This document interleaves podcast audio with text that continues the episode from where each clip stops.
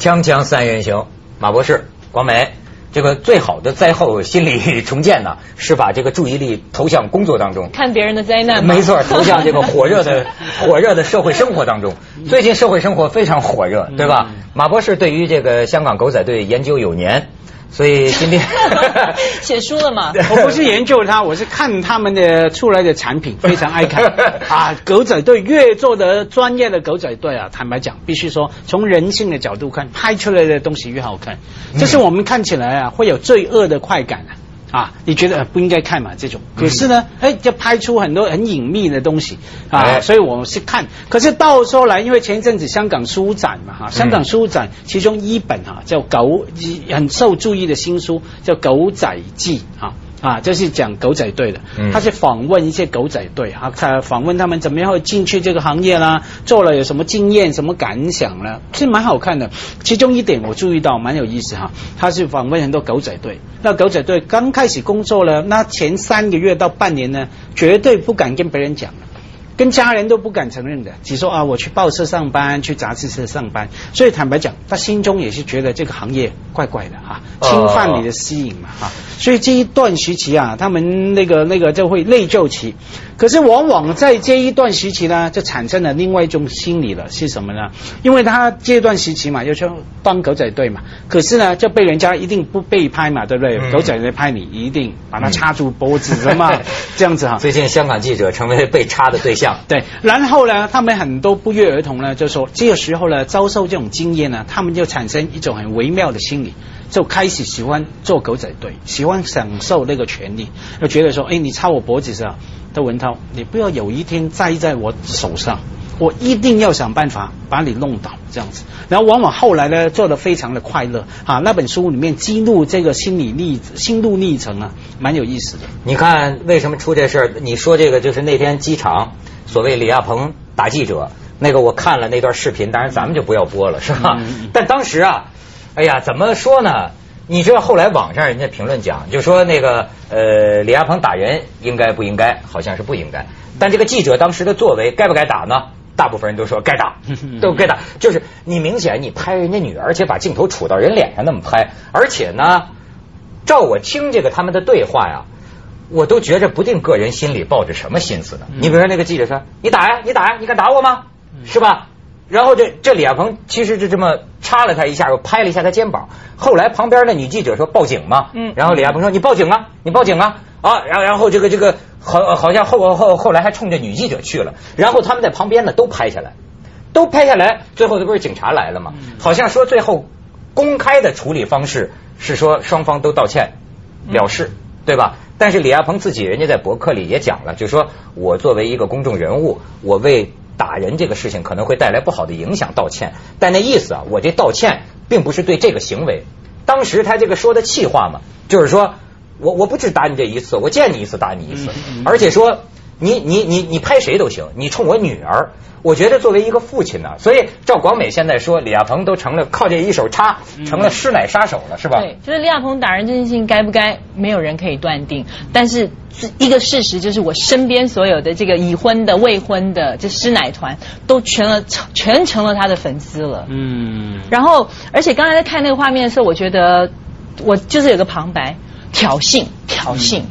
你看到那个那个男记者一步就是壮士断腕，就是说你最好动手打我，你只要一打我，我绝对上头条，就独家头条。事实上就是嘛，嗯是你一下就成大新闻了。是对，美国美观察很对，因为我们看到啊哈那段片重看有一句很关键的对白，嗯李亚鹏打完以后呢，那个男记者就问他的同伴。都拍拍了吗？拍了吗？好像好像要 make sure 要确定他拍下来。假如没拍到呢，他可能要重来，继续挑衅，继续被打，嗯然后给你拍到为止，拍到才有大新闻可以做嘛。我们看到那些关那句关键的对白呀、就可以倒回来推测他的心理状况是怎么样。说不准呢，在那之前已经打过一轮了，嗯但是因为可能记者没拍着，啊所以才又啊再表演一次再表演一次。啊，对对对，所以这种这种状态啊，他们那个，所以狗仔队啊也有不同的阶段，就像我刚说的，前面很内疚，后来呢他就很仇恨对方啊，隐约啊他把这种内疚感啊变成一种仇恨，因为感觉好像就是我为什么会变成狗仔队，都是你们害的，甚至你们瞧不起我狗仔队，我一定要把你们弄下来，变成好像跟我一样的平所谓平等的状态哈。嗯所以这个要了解狗仔队这个心态啊，这本书绝对要看啊。哎，但是呢，我倒觉着马博士，你说这个郭仔队他至于吗？就是他到这么一个、呃程度，就呃包括人与人正常的关系，这个都可以不顾了吗？为了为了个这个，你觉得他怎他是有那么大的压力吗？往往是这样啦。第一个就是说我以前有误会，我写文章，我说哎呀，很多的好歹读完大学啊什么的新闻系毕业，为什么当狗仔队呢？哦，收到很多人的抗议，就说对不起，狗仔队一般呢，你读完大学什么新闻系呢，他不录取你的，因为他知道你好像受过正统的训练啊，嗯有些底线你是不会去做的，哈，反而是说你不要受过这种训练啊，他才。录取你，所以从这个角度看呢，坦白讲，可能他的整个教育背景，或者说他那个那个，可能找寻其他工作的机会不大啊。相对的狗仔队，他会给你很多额外的好处啊，包括刚才我们说了，可能他要拍下来以后呢，他可以回去领工嘛，这个有奖金了嘛，所以那个薪水，坦白讲，据我所知啊，现实的利益啊，那个吸引蛮大的，他就这样做，有时候。抚恤金呢？对啊，所以有时候不是道德问题啊，是那个经呃经济问题啊，这是经济学的问题我。我觉得这样子讲吧，现在我们好像有一种那种闻狗色变的感觉。嗯但是你要想哦，在太平时刻，在太平的那那种那种时刻的时候，很多艺人其实需要狗仔的。嗯我我也我也听耳闻过很多，就是嗯艺人他自己还得做新闻、嗯出来让狗仔拍，嗯就是说新闻。嗯，而且还要弄得非常非常耸动。为为什么我会忽然想起这件事情？因为前两天我就是跟，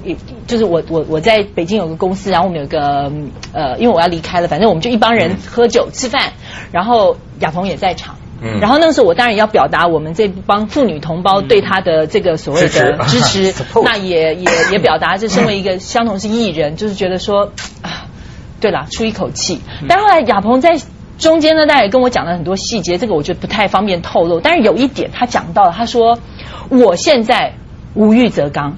嗯他接着解释什么叫无欲则刚。他说我现在结了婚，生了小孩，我已经不用靠这帮记者，我无求于你们的时候。我根本不我根本就不在乎你们怎么写我，怎么看我，怎么怎么对待我。我最重要的是要保护我的家人，嗯这个绝对是没有错的。但是他这也带出一个重点，那那当你当你有求于他的时候，如果你现在还是个单身汉，嗯而这个记者的行为侵犯得到你个人隐私权的时候，我就在想，那你会动手打他吗？嗯哎，我跟你讲，所谓有求于他呀，还分两种情况。我这么多年慢慢明白了，就是说呀，一种情况是你所想的，就是说我要出名，哎，甚至我有的时候我自己弄点什么，希望你们给我报道嗯，这是一种情况。我跟你说，另一种情况是什么呢？我想求你别害我，嗯你明白吗？他有的时候啊，他他他就不是说为了让你宣传我，而是说你别祸害我，这也算有求于他。你知道为什么有有些时候他们就说这个呃说现在的明星和这个狗仔队之间的关系啊，已经变成打了冲突的关系。嗯听说最近也有很多这个当年的香港娱乐记者回忆黄金时代呢，嗯说当年呢我们跟周润发呀，跟钟楚红啊，我们的关系很和谐，大家对对方啊都有三分敬意，嗯就都会为对方避嫌，当然也为了自己的利益，但是呃还一块儿 shopping，一块儿逛街，一块儿喝茶。他说怎么搞的？现在就变成了一个这个样子，你知道吗？就是一一旦仇仇相对的时候，对吧？那就有的是里面的操作又很分不同的人哈，他有不同的操作的方法了。像我们看到两岸三地的演艺圈哈，我们很多时候都知道说，哎，有些事情好像大家都知道，可是不会被狗仔队拍到的哈。那我们觉得那些大哥大姐哈，那那个对于狗仔队的关系的培养，其实也培养的很好，看看互相需要的情况哈。嗯所以说，可是话说回来啊，其实跟男欢女爱一样嘛。啊，可有时候说喜欢的时候就说说男欢女爱，不喜欢就说性骚扰啊，所以我们不能用这个来来，因为有时候我们需要的时候就说，哎，性骚扰不是罪哈。像李亚鹏这个事件，我觉得就是完全是挑衅嘛。你们看到没有，而且呃，我我在那个网站上面看到那个视频，中间还有一段是采访一个所谓的法律顾问。嗯法律顾问说了一件让我非常震惊的事情，他是说拍照这件事情单纯的不构成任何的犯法的行为，因为每个人都有权利拍照。但是我觉得那不带那不包含杵着人家的脸拍照。你不要讲说是李亚鹏，就算是个路人，有个小孩，你如果觉得那小孩很可爱，你也不可能拿相机去杵他。我相信那个爸爸，那个爸爸过来可能也就呼你一巴掌了，是吧？所以，然后但是那个法律顾问说，但是打人这件事情就构成犯罪行为，这就让我想起台湾前一段时间有一个案子，有一个人有一个所谓的变态啦，他袭胸。他去摸一个女孩子的胸部，最后被判无罪。为什么？因为法官说他摸那个胸部的时间不超过十秒，起那个被害人的性欲啊，所以不代表。那以后广美碰见这情况得装一装啊啊，兴奋了，好，可以告他了，是吗？咱们接下广告，锵锵三人行，广告之后见。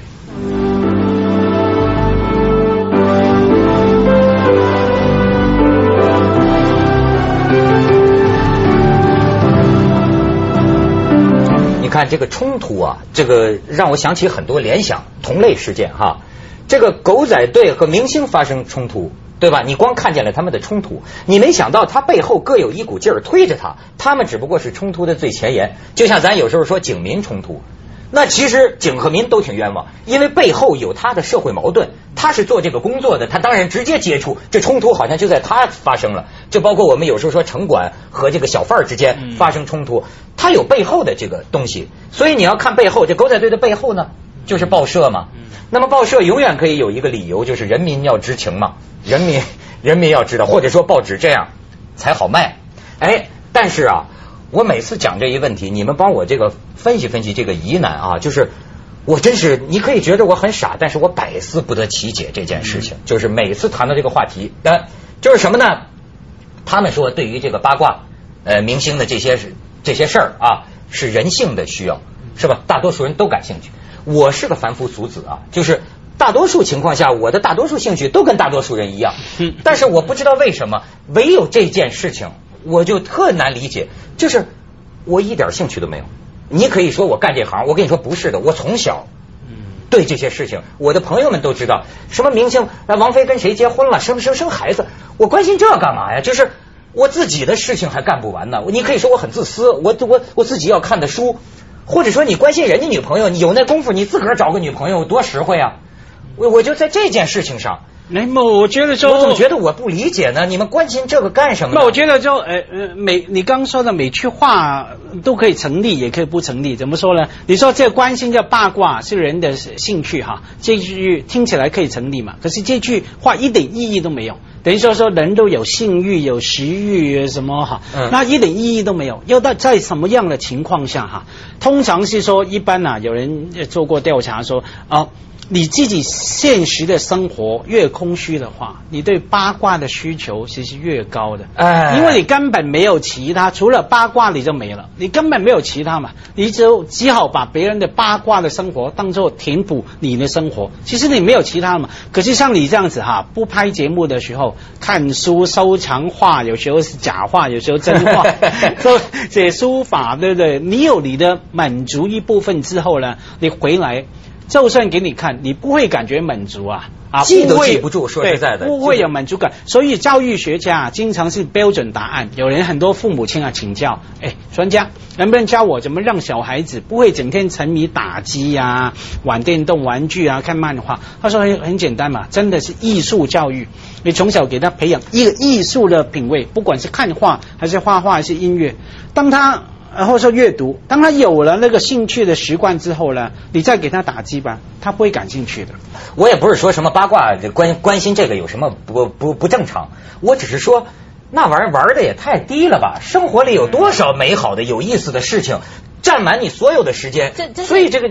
这是一种宣泄的出口，我完全赞成你的那个，就是因为你你不要太高估就是全部的人。我有一位女性朋友住在北京，她的事业非常非常成功，但是她就是没有什么其他，除了工作之外，她并没有其他的所谓的像你那些什么琴棋书画那类的东西。你你不会相信她最爱看的一件事情是什么？嗯，路人打架，她还不用看明星打架，不用看这个民警冲突，她只要看到路上有人打架，她真的就是紧急刹车，然后停下来。在那，他要非要看个究竟，人开始跑，他就开着车追着跑。对，这个我也看。啊，这 就看打架比较刺激，打架比较好看。对，但是我是说，就说 那明星打架不更好看吗？我觉得这是一个女明星打，架我觉得这是一个角色代入，我觉得这是一个角色代入。不是，就是说，你看，你发现没有？对别人家的这个男女婚恋这些个，就是这这对这些事情的这个兴趣，我不理解。我真的，你你你怎么你可以？我我不是故故故作清高，我是觉得。我仅仅因为工作的原因，我才会看这个事情，我才会看这个报纸。我生活里真的没兴趣，因为我不是说我多高雅，什么琴棋书画，不是这意思。我有那功夫，我自己找一女的追一追，我 我关心那干嘛？又不是你的，他跟谁？他又不是我的。哎，我这可是文涛，你刚讲了一个关键呢，你有去找一个女的追一追的本领，很多人没有。哎，这些事情啊不。一定能追得上，哎但是就更有价值吧 OK，有你那当你想去追的时候，后我们隐约知道自己是有这个本领跟能力跟机会啊，真的，地知道因为因为评估过没错，因为我们从理论来看啊。看这个八卦资讯什么，往往是一种权力的感觉，特别喜欢看人家的丑闻啊。当你看的时候，你快乐，为什么快乐呢？觉得我掌握了你的东西，我来批判你，我讨厌你，我有权利去判定你这个道德不道德，有没有买个车，有没有买个什么，有没有第三者哈？那个是权力感呐、是给一般的越生活越来越无力感，在大企业、大城市的人越来越无力感的人，那种隐约的权力的快感。你看，你从就香港发端嘛，嗯对吧？现在就是有些那个大陆的那作家就在那拍案而起嘛，就说怎么堂堂大陆学了香港的这种港台的八卦风嘛。但是你发现没有，一学来之后，真的启开了一个大家的兴趣，嗯确实是很多人爱看这个东西哈。我就觉得，哎呀，就在这件，我别的事儿都跟别人一样，就这事儿。你你包括我记得小的时候，呃那个时候李连杰刚演少林寺挺红的，光是一个李连杰的教练来我们学校，是我们那个一中的校友。我跟你说，我的我我也挺难理解，你怎么会敢上去跟人家说话呢？我那么喜欢他，我会不敢见他的，见到他我会紧张的，我我会不好意思说话。我要真在街街上碰到李连杰，我会躲得远远的，我怎么会上去？所以好好好多事儿，我我觉得我不能理解。咱们去一下广告，锵锵三人行，广告之后见。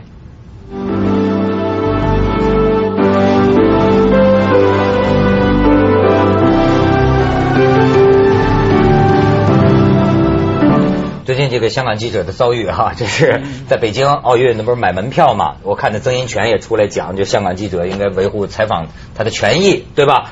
就是给北京警察又又插脖子，我发现跟李亚鹏练的是同一招，是吧？这 个插脖子，这这这个插脖子呢，说也有一个香港什么南华早报的记者吧，好像是踢伤警察了，嗯这显然是发生这个冲突。呃，后来我看奥组委那个什么文化一个什么部长出来说呢，就是说这个警察的这个处理手法有所不当。呃，当然，另外也说呢，就说这个香港记者什么意思也要守规矩什么的，大概是当时售票啊一开放就混乱了，有些混乱，这记者在上面拍，然后这警察这个要赶他们还是怎么着，就发生了这么一个事件。对此事件你们怎么看？所以看守规矩，那要看守什么样的规规矩啊？嗯，假如规矩第一个定的说不太符合国际采访惯例，那作为记者，专业的记者，那还有守这规矩吗？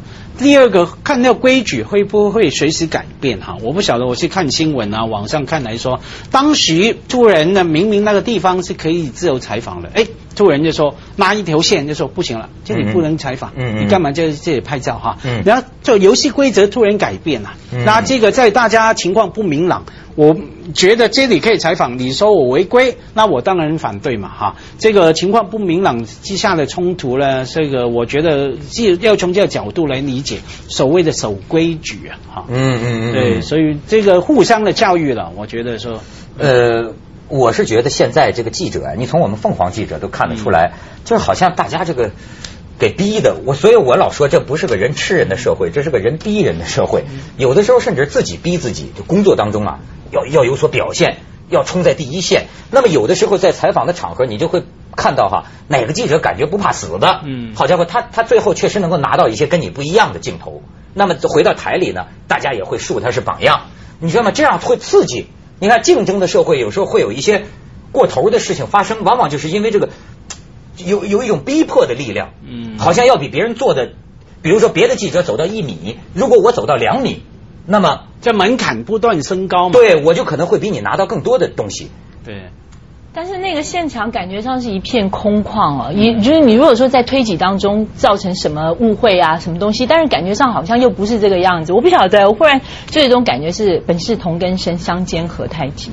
对对对，正是同根生，看着像中国人。我我跟你说，就是我我倒觉得这个这个北京警察，我的这他要是就是看见外国人。我的印象他是挺礼貌的，一般来说是吧？所以这就是，真的，我真的就是觉得，真的是那如果今天是。相同的可能几个老外记者在那拍摄，是不是有人真的赶过去插他的脖子，然后把他推倒在地？这就让我想起去年啊，应该是去年在法国发生的一件事情。两个台湾的同胞拿着那个，由于陈水扁先生不断的改来改去，改我们的护照的那个封面，一下要加这一下加那个，所以就造成两个人，两个同是台湾人拿了两本长得不太一样的护照。所以那海关一看就说：你们两个来自同一个地方，为什么护照长得不一样？肯定有本是假的。抓进去那个小房间之后，两个人脱脱光珠，就全部脱光搜查，这个完全这个这个哪有人权可言啊？发生在法国，但我就在想，如果今天是两个德国佬拿了两本长得有点不太一样的护照，是不是？